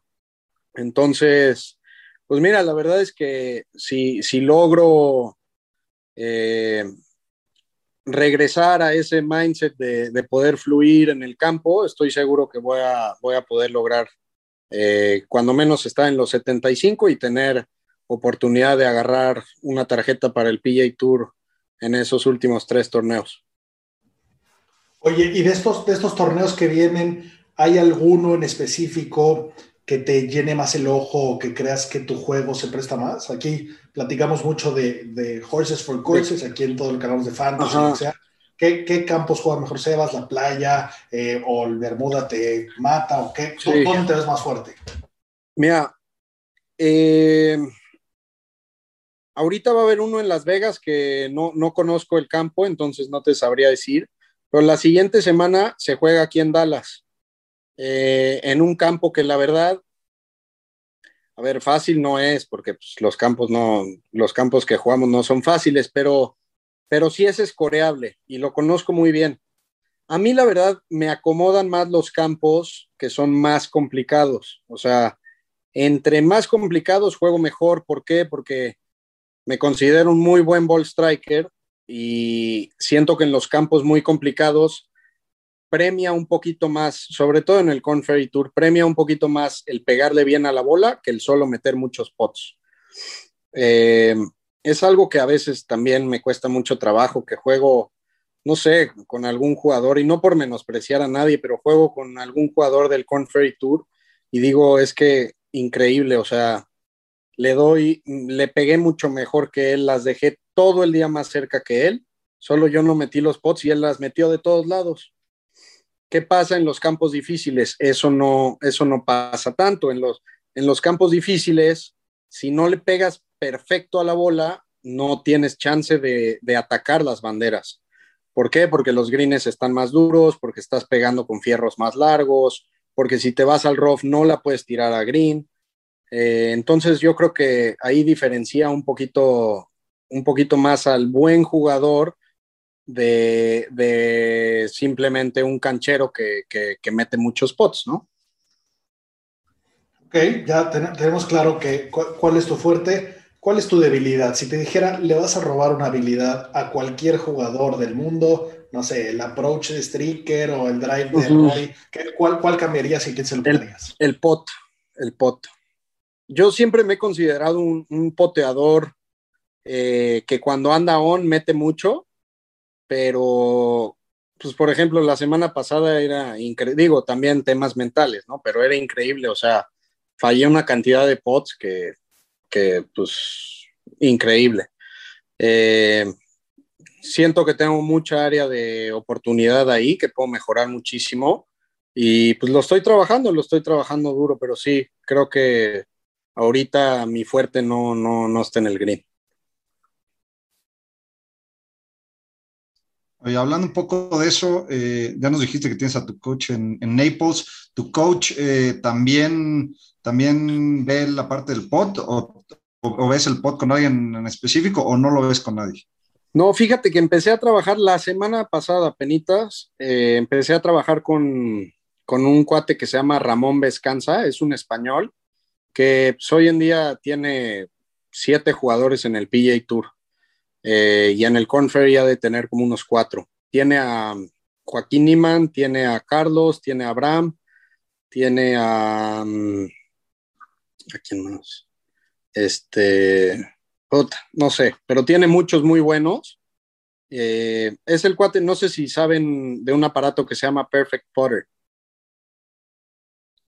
Sí, bueno, él inventó eso. Él, él, es el dueño de eso y es un, es un gurú del pot. La semana pasada tuve una, una clase con él. Para, para, los, para los que nos escuchan, que no lo saben, eh, es como, como una pequeña curva sí. que te ayuda como a, a leer las caídas sí. y sobre eso te, te Sí, te da, te da ¿no? el perfect roll, entonces sí te ayuda muchísimo cuando estás entrenando, pues te ayuda porque empiezas a visualizar las caídas con el toque que quieres lo apuntas a ese y te das cuenta si las estás leyendo bien, si estás leyendo caída de más o de menos, si más bien lo que pasa es que tu toque está un poquito fuera. Eh, ayuda muchísimo, ¿eh? A mí se me hace el mejor aparato para practicar el Perfect Putter. Oye, y en algún momento en, en, estos, en estas desesperaciones, no desesperaciones, pero, pero dudas de tu pot, ¿has probado cosas exóticas, digas escobas, belis, algo como lo que trae Kuchar o Web Simpson, algo así, esos armlocks. Sí. ¿Qué, por, ¿Por qué has pasado? Puta, por todo. Yo el año pasado sentí que tenía Jeeps, lo cual por supuesto que no, pero pues no sé, sentía que no podía potear, entonces probé el Claw, que la verdad con el Claw, con el Claw poteé decente, digo, no, no fui buen poteador, pero poteé decente. Eh, luego pues dejó de funcionar, regresé a convencional y empecé a putear mal otra vez. Y luego al final terminé con el armlock. Imagínate en qué terminó mi locura, que terminé como Kuchar, Y no, bueno, o sea, un, desastre, la verdad. Pero te voy a decir una cosa, el Armlock me sirvió porque lo usé como mes y medio.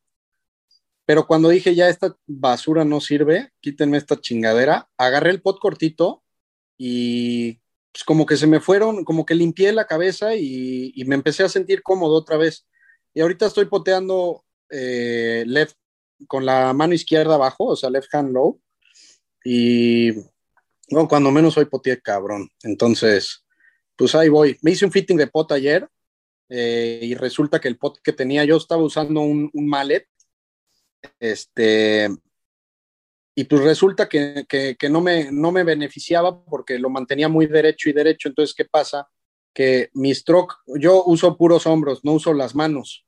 Entonces, teniendo un pot así, yo pegaba con la cara un poquito cerrada. Entonces, pues nunca le empezaba en línea y me dieron un pot, ya un blade, este, que al hacer para atrás con los hombros se ha, rota un poquito más la cara. Entonces, pues le empecé a rodar muy bien y hoy fue el primer día que lo usé en el campo y puta, poteé increíble. Hoy estrenaste ese nuevo pot. Y... Hoy estrené ese nuevo pot y me chingué a Will Salatoris, así que funciona el pot. Por favor, dile a Oye, Sebas y... que le urge. que, aprovechamos qué traes en tu bolsa y empezando por el pot que, que nos urge sí. ir por uno de esos.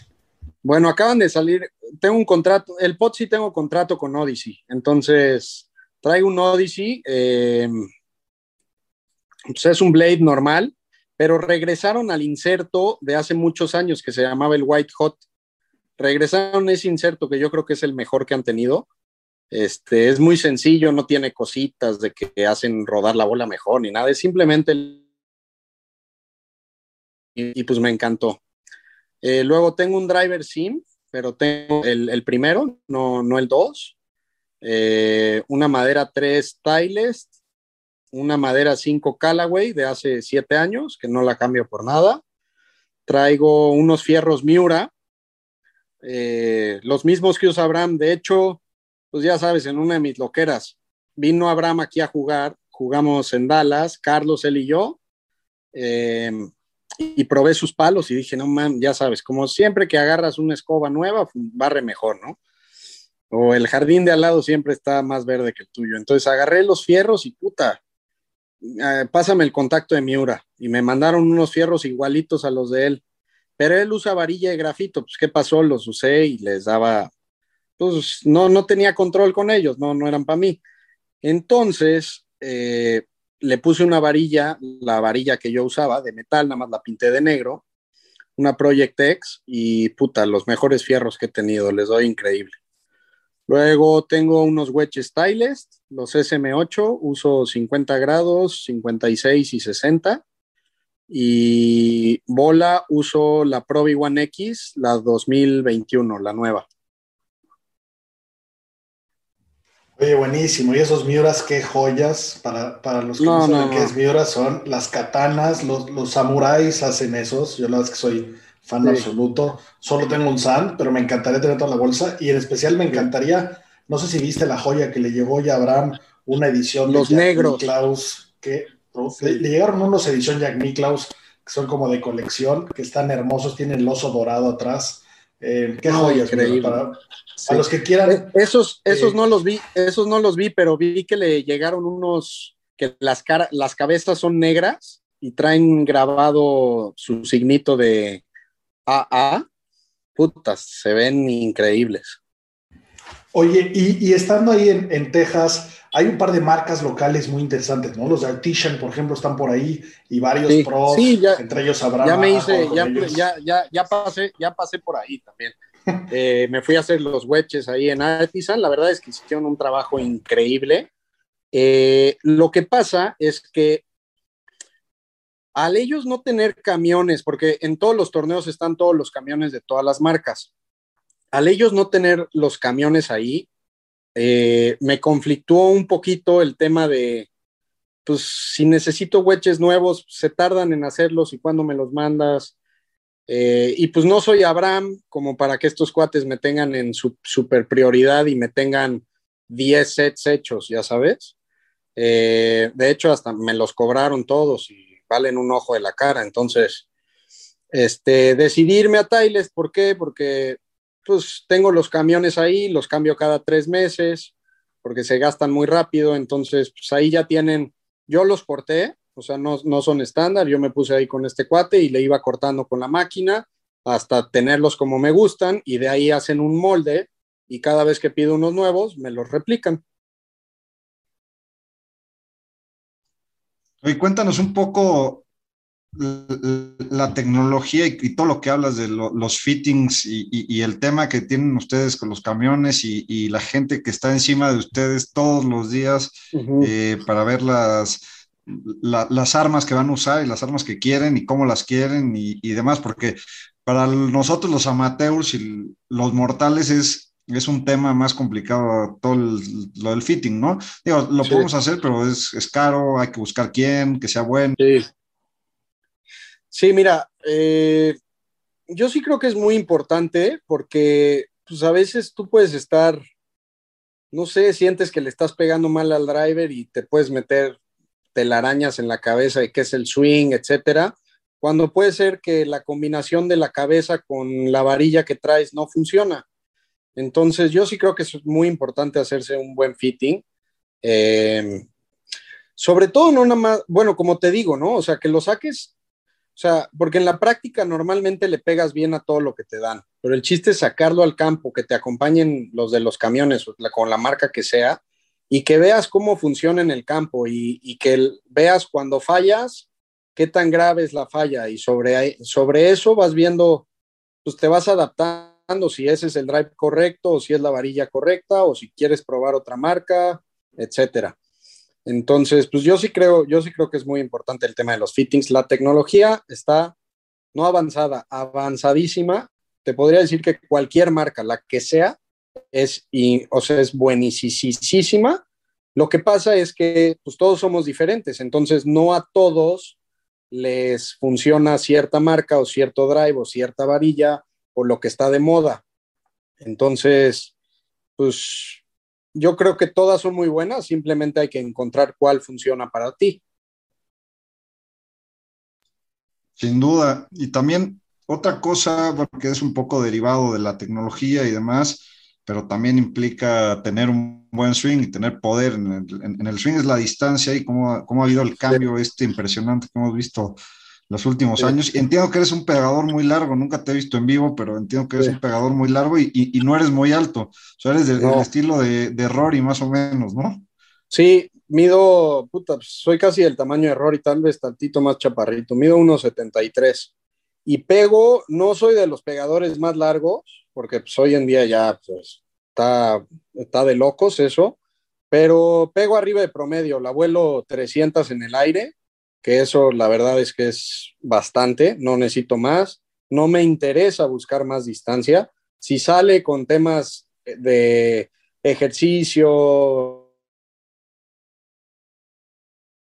más duro por eso, bien, pero cambiar mi swing para intentar darle más duro, no. ¿Por qué? Porque el año pasado intenté este, darle más duro y pues, cambiar un poquito un par de cosas para generar más potencia y simplemente perdió otra vez la brújula con el driver. ¿Qué le está pasando a Rory? No entiendo, él sabrá, eh, seguramente por alguna razón lo está haciendo, pero Rory es top 5 de los pegadores más largos del mundo y está cambiando el swing, de hecho tiene un nuevo coach, está cambiando el swing porque le quiere dar más duro. ¿Y qué ha pasado? Pues está jugando muy mal, muy mal.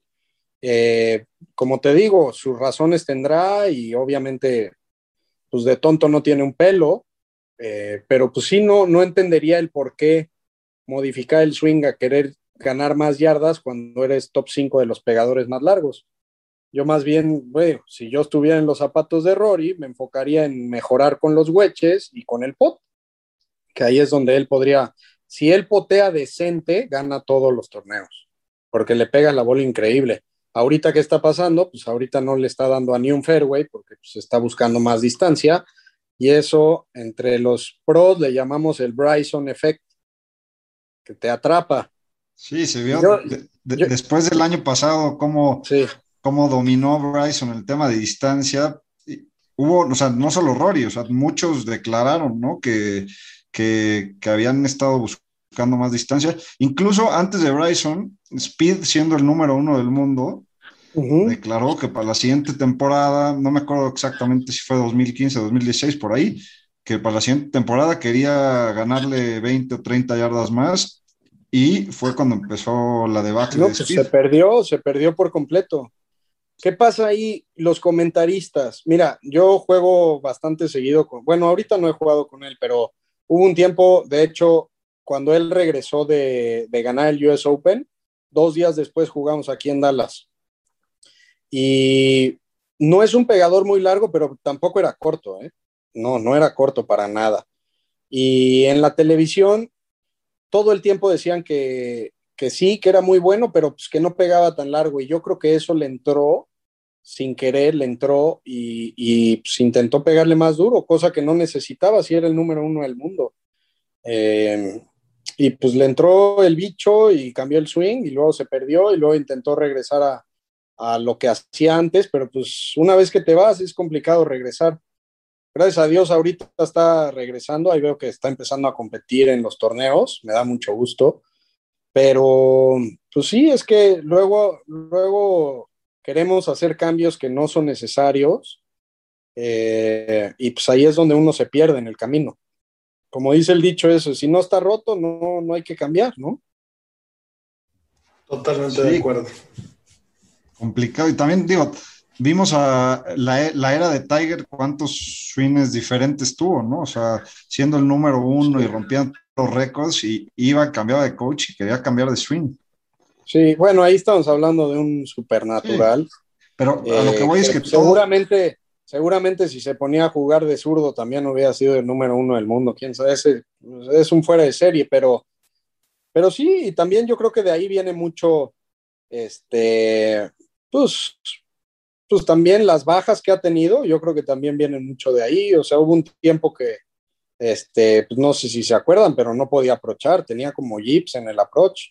Pues yo creo que de tanto cambiarle la técnica, más lo que le pasó, que pues, eh, toda la media se lo, se lo comió vivo con el tema de las, de las viejas y todo ese tema, eh, pues le afectó mentalmente y se fue para abajo, pero pues como como yo creo que, bueno, cuando menos yo siempre supe que iba a regresar y pues regresó y ganó el Masters y ahorita pues muy mala suerte otra vez lo que le pasó, su accidente, espero que regrese pronto. No creo que vaya a ser muy pronto, simplemente espero que lo volvamos a ver en, en las canchas, pero pues ahí sí estamos hablando de un, fuera de serie, pero para todos los mortales, yo sí creo que hacer cambios tan, bruscos luego pues te puede llevar a, perder tu golf. De acuerdo. Oye, Seba, sí, pues bueno, la verdad es que nosotros felices nos queremos aquí toda la vida, pero, pero bueno, tampoco nos podemos ir muy lejos. Te voy a hacer un, par de preguntas veloces. Eh, vas a ganar la siguiente temporada un torneo en el PGA Tour, no Major. ¿Cuál es el que más te gusta? ¿Cuál te gustaría ganar? El Memorial. Ok, ahí para que Jack te felicite. Sí. Oye, ¿y de Majors cuál es el favorito? El Masters. ¿Qué prefieres ganar, un Masters o dos PGAs? Dos PGAs. A ver, dos PGAs, eh, el Major, el PGA. Sí, sí, sí, claro, claro. Dos PGAs. El Masters, te voy a decir una cosa, de hecho el Masters yo creo que es el Major más fácil de ganar. ¿Por qué? Porque juegan 62, los mejores 62 o 68 y luego de ahí juegan los Past Champions, que pues, hay cuates de 65 años que pues, no compiten, y hay unos amateurs que pues, tampoco compiten. Entonces, en realidad es el field, obviamente es muy duro el field, pero nada más le tienes que ganar a 68 jugadores. En un PGA, en un PGA Championship pues, le tienes que ganar a los mejores 140 del mundo. Es un poquito más difícil. Yo creo que el torneo más difícil de ganar de todos es el Players. Es el film más duro de todos. Pero ¿Para pues, ti es, mayor, o no es mayor? No, no es mayor. Para mí, sí es el quinto mayor. A huevo, el que diga que no, está equivocado. Si no tiene el título de mayor, no es mayor, así que prefiero cualquier otro torneo que no sea, o sea, cualquier mayor que no sea el Players. De acuerdo. No, y, y el Masters pues te cambia la vida, ¿no? El hecho de todos los años tener esa invitación, pues ya, ya te pone en un radar. No, y tener ese saquito, tener ese saquito verde, pues imagínate. Para tatuártelo para cuando vayas a la alberca. Sí, sí, no, para bañarte con él, a todos lados. ¿Hoy has jugado Augusta? No, ni pienso jugarlo, es una de mis cosas que no hay manera de que vaya a Augusta, ni me, si me invitan a jugar no voy, si me invitan a ver no voy, hasta que yo no juegue no lo quiero conocer. Órale, me gusta. Bueno, por ahí si me te invitan y queda un spot me avisas porque yo doy el culo porque no me voy a calificar. cedo mi spot. Pero, pero bueno, pues qué, qué, qué buena zanahoria, así que me va a fascinar verte por ahí muy pronto. Esperemos que así sea. Ceviche, ¿tienes algo, algo Sí. más que preguntarle al buen Sebas? Sí, Tocayo, eh, si te invitaran o si te dijeran, arma tu, tu foursome ideal, ¿quiénes serían? Tiger, obviamente, eh, Dustin Johnson, me gustaría jugar con Dustin porque como que admiro mucho cómo es muy frío en el campo. Eh, me gustaría mucho también jugar con Rory y pues ya con ellos, esos tres. Oye, y, y- y de los que has jugado, con los que has compartido eh, cancha, ¿a quién escogerías? Jugadores más cercanos. Eh, Justin Thomas, este, ¿quién más? Pues Jordan, me gusta jugar con Jordan. ¿Quién más que haya jugado con él? Pues vamos a meter a Abraham, vamos a meter a Abraham ahí. Entonces, oye, última pregunta, ¿pa- ¿pagó Salatoris o no? Sí, sí pagó, sí pagó. Muy buena lana, muy buena lana, a ver qué nos compramos con eso. Bien. Así es. Sebas, mil, mil gracias por tu tiempo. Está de sobra No, decir que, te deseamos todo el éxito del mundo. Sabemos que el talento está, nada más es cuestión de, de alinear esas fichas y pues contar con esa suerte que viene y va y que cuanto más trabajas más la tienes. Entonces, no nos cabe duda que, que te vamos a estar alineando en el fantasy que tenemos del PGA el siguiente año. Por favor, por favor, échenme todas las buenas vibras. Cuenta con ellas, de nosotros y de todos los que, los que siguen Golf Sapiens, que, que de verdad muy agradecidos de, de que alguien eh, desde, tu, desde tu perspectiva, desde tus zapatos, nos cuenten cómo funciona realmente el deporte que tanto nos apasiona. ¿no? Así es. Pues mil gracias por invitarme. Muy contento aquí compartiendo con ustedes. A ti, Tocayo, mil gracias y, y- y, bueno, la mejor de las suertes y, y éxito, que seguro, seguro lo vas a tener. Abrazote. Gracias, un abrazo. Pues esa fue nuestra charla con el buen Sebas Vázquez. La verdad es que yo le disfruté muchísimo, Sebas, no sé tú. Eh, qué, qué interesante es que, que alguien que está ahí te platique lo difícil que está ahí y, y en las cosas en las que se puede batallar, ¿no? Y, y algo que me llamó mucho la atención es que pegar un millón de pelotas al día no necesariamente es la respuesta. Y, y la calidad de cómo practicas y en qué enfocas tu tiempo y cómo mejoras lo que te está fallando es lo que, lo que sin duda te ayuda a hacer la diferencia, ¿no? Sí, sin duda, digo, como, como bien dijiste en la entrevista, creo que Sebas es, es un cuate que tiene el talento suficiente y, y va a estar en el PGA Tour eventualmente. Y, y ha estado complicado, es, es tan complicado llegar ahí que, que habiéndole ganado a, a- nombres como los que nos dijo en el- en el Mundial que ganó, como John Ram, eh, Justin Thomas y demás, eh, pues no haya logrado todavía el objetivo que tiene de, de- de estar ahí en, en lo más alto de- del golf. Eh, y, y como dices, ¿no? O sea, el, el tema de cómo, cómo practicas y cómo, cómo, tiene- cómo ha cambiado el mindset de cuando empezó a, a- a ahorita, eh, pues, es- es- está impresionante, ¿no? Y, también importante el, el cómo, cómo manejar la presión. O sea, nos contó que se, presionaba mucho cuando, cuando se empezó a hacer, bueno, cuando se hizo profesional y ahora está, está tratando de jugar un poquito más relajado. Esperemos que esto dé frutos y estoy seguro que así va a ser, ¿no? Claro, pues es que, o sea, venir de ganar el mundial y luego ganar en tu segundo start en el, en el PGA Tour Latinoamérica, o sea, es que eso es confirmar tu talento, ¿no? Y, y pues bueno, es, es eh, un, un golpe fuerte el ver que todos tienen un nivel muy cabrón y que una pendejada sale muy cara y que y que tienes que cambiar tu mindset para, si empiezas con sopilote el torneo, pues no ha acabado, ¿no? Eh, por, ahí es, es pues, pues, recoger, recoger el cagadero que hiciste y, ver para adelante. Y, pues bueno, es más fácil decirlo que hacerlo, ¿no? Definitivamente. Eh, estoy, estoy muy, muy seguro de que muy pronto veremos a, Sebas en, los mejores torneos y haciendo un papelazo, tal vez con ese mindset de pasar el corte, lo veremos más relajado. Y, y pues bueno, a ver, a ver cuando, repito, cuando sé que llegará el PGA Tour, a ver si sigue sin firmar bastones, ¿no? Vemos muchos jugadores de free agents y él ya lo vivió. Irte por la lana y firmar una marca que no era la buena y que te pase la factura. Entonces, qué padre sería ver a otro jugador mexicano en el Tour y sin, sin firmar con nadie porque traigo mi madera 5 de hace 7 años que no la cambio por nada, como bien lo dijo, ¿no? Sí, pues hablábamos en podcasts anteriores de lo importante que es para, los jugadores sentirse cómodos con el equipo que traen y, nos lo confirmó, ¿no? O sea, no necesariamente ese cheque que te dan por, firmar con una marca justifica lo que, lo que ganes después o, tu tarjeta o, todo lo que te estás jugando, ¿no?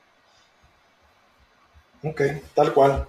Pues bueno, espero que la, que la hayan disfrutado. Eh, tenemos ahí planeadas un, par más que, esperamos pronto poderlas eh, compartir con ustedes. Y pues bueno, antes de cerrar el episodio, la siguiente semana se viene el último torneo antes del Masters, el Valero Texas Open, eh, donde pues es un field interesante. Por ahí DJ se acaba de retirar, pero pues hay, hay muchos nombres, muchos nombres buenos, muchos nombres que, que aprovechan eh, la última semana para afinar todo. Hay muchos jugadores que no les gusta jugar previo al Masters, hay muchos que sí les gusta jugar para, para sacarse los demonios. Eh, ¿Cómo lo ves? ¿Quién te gusta, Sebas? Creo que, creo que por ahí te has burlado de mis picks, porque ganaste una pinche vez en el Fancy, pero otra vez estás en la lona donde perteneces. Eh, vale la pena que, que cada quien diga tres picks y que sea un, pues igual un favorito, un medianón y un caballo negro. Eh, y la siguiente semana vemos cuánta lana hizo cada uno, ¿no? Nos, vamos a nivel eh, ganancias a ver quién, quién trajo mejores picks.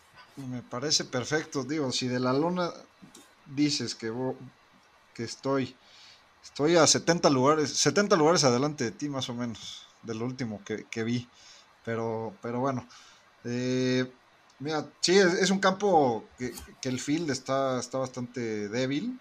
Eh, la mayoría, como dice, se van a jugar directo, directo a Augusta. Y, bueno, eh, hablando de los, de los que van a, jugar este torneo, mis tres picks y serían creo que Abraham eh, eh, nos, lo, dijo Juan Pablo la semana pasada, es un campo que le gusta y, va a ser local. Eh, y, creo que es un campo que se le que le beneficia a Abraham ¿no? en, el, estilo de juego. No necesariamente han ganado jugadores que le peguen largo, es más de ball strikers. Y, y miré con, con Abraham para esta. ok. Uno, uno, uno por uno. Eh, vamos en orden para, para que jale. Me, gusta, sí, sin duda. Eh, pues Abraham no solo juega chingón en todos lados, sino que, dicen que ese campo es bueno. Yo me voy a ir con un jugador que la vez que le tengo mucha confianza, que está jugando muy, muy, muy bien y que es el campeón defensor de este torneo. Entiendo que hay ahí un gap de años, pero me voy a ir con Corey Connors, el canadiense que eh, pues anda pegando espectacular a la bola y, y bien embalado y jugar en, un lugar donde ya ganaste, pues sin duda, sin duda debe de, subirte la autoestima, ¿no? Sí, sin duda. Eh, bueno, otro de los quitando a un Scheffler o Finao que, sin duda van a estar ahí en contention. Eh, me gusta Brendan Steele, que ha estado jugando, ha estado jugando muy bien, es un jugador que le pega derecho a la bola y, creo que es un campo que le puede me puede beneficiar. Jugador de Wilsons, ¿verdad? Siempre, siempre, siempre que lo veo, lo admiro. Eh, es, llamativo ver jugarlo con Wilsons. Pero bueno, eh, ese pick siento que va a ser meado por el mío. Que si estamos hablando de Texas, no hay nadie mejor en Texas, que el dueño de Texas, alias el niño maravilla Jordan Speed, que está de vuelta y que me encanta que esté barato porque la gente sigue sin creérsela, gana pronto y agárrate Augusta que va a llegar fino.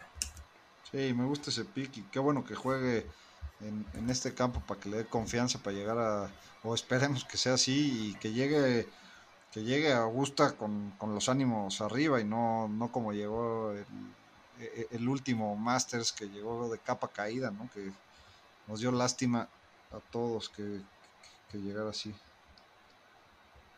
Mi, mi tercer pick sería. ¿Quién es tu caballo negro? Tu, tu Caballo jugador negro que. es- eh, Harold Barner III. Ok. Ese cuate, ¿cómo, cómo me cae bien ese cuate? Eh, es, es, un, es un forever de- del tour, siempre está por ahí. Eh, se, se ve que, que hace lo suficiente para mantener la tarjeta, para ganar buen billete, pero difícilmente lo ves, eh, salvo hace muy poco, lo ves ahí liderando o, dando mucha pelea real, ¿no? Sí, no, ha estado, jugando mejor últimamente y, y- igual, creo que está pegando unos, unos fierrazos. eh, es un cuate agresivo siempre las banderas. Y, al parecer el clima va a estar bien porque es un campo que, suele pegar mucho viento. Y si, si, si pega mucho viento, creo que no va a ser el, indicado, pero, pero si las condiciones son las, correctas, creo que puede estar ahí en contention. Ok. Pues mi último pick que me gusta, que la verdad es que lo, lo he estado piqueando últimamente, eh, el veterano Keegan Bradley, amigo de su majestad Michael Jordan. Eh, este campo es un campo que no, no, no castiga mucho a los que no le pegan muy derecho, a los que le pegan muy largo. Bradley le pega cabrón al drive, pero el fuerte de Keegan Bradley es sus aprochitos alrededor del green y es de lo que más pesa en este campo. Esos, esos up and downs, ese scrambling pesa mucho y él es bueno, entonces estoy seguro que, que le va a ayudar. Y, y, bueno, por supuesto que, como debe ser, no, no solo lo digo por aquí, siempre eh, lo acompaño de, de, unas apuestas en el book y esperamos recuperar algo de lo que le dejé a mi book el fin pasado, que se inflaron todos con ese pinche match play tan complicado. Creo. Sí, estuvo complicado el fin pasado. ¿Qué, qué dices de, de Ricardo, de Ricky Fowler? Digo que, que el pobre cuate anda, anda confundido. Eh, Eh, está jugando este torneo como, como la última esperanza de, de, jugar a Augusta.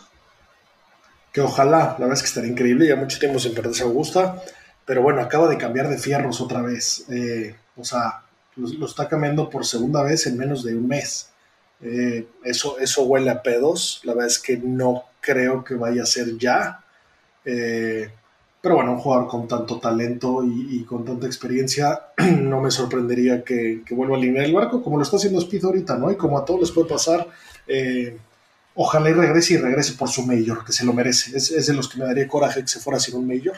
Eh, Lee Westwood parece que ya fue el caso, pero probablemente en activo él sea, sea de los que más se lo merecen y, y, pues bueno, cada vez se ve más complicado, ¿no? Las Olimpiadas tampoco van a ser ya qué, qué, paz para todos los demás, ya no va a sacar ahí al, al mejor culo del equipo, eh, pero bueno, se, se, se, ve complicado, ojalá y siga alinee el, el, bote muy pronto. Sí, de acuerdo, se, se ve difícil, pero, pero es un jugadorazo y ojalá, ojalá alarme. Traía, traía unas varillas, varillas de grafito en sus, en sus, últimos palos, ¿no? Sí, y, y bueno, y, y, dejó los blades tan hermosos que traía, y agarró unos cavity backs que, que perdonan mucho más. Eh, y, está volviendo a cambiar por esa área. O sea, se está yendo ya a, algo que perdone mucho más y que lo deje controlar mucho más la bola, porque pues esos blades son perfectos cuando, cuando estás en, la zona, ¿no? Si empiezas a pegarle un poquito lejos de, del centro del bastón, pues, pues no van a perdonarte tanto. Y entonces creo que anda indagando más por allá y, dedicándole tiempo a las áreas que más lata le están dando, que está poteando pinche cuando suele hacerlo muy bien, eh, le anda pegando chueco al drive cuando tampoco ha sido un caso muy fuerte, pero pues le pega muy duro. Sí, y pues bueno, eh, por ahí Jim Furyk va, va, a pasar el corte, ¿eh? Eso te la paso al costo. Durísimo jugador. Nah, a mí me cada, cada, semana que juegan él y Stricker, pues, digo, no, no van a ganar los torneos, pero siempre están, o sea, normalmente pasan el corte.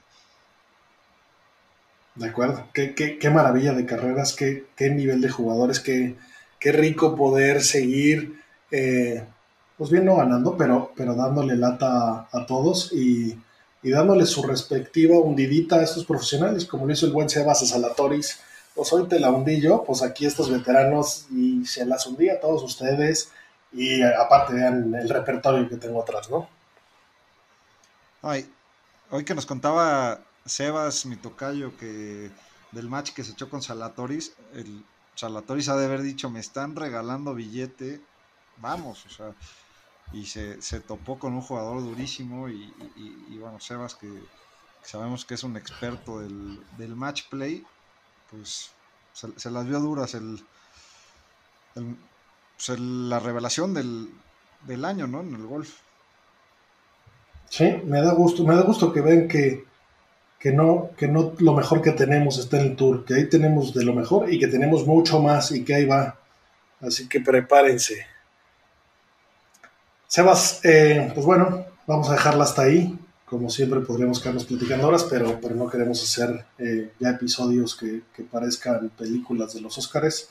Entonces, eh, pues ya estamos, ya veremos cómo nos va y, pues gracias por, por unirte y, y, ya sabes que esta es tu casa y vamos a seguir aquí grabando junto a ti muchos más episodios. Venga, 10, un abrazo y, y gracias por invitar.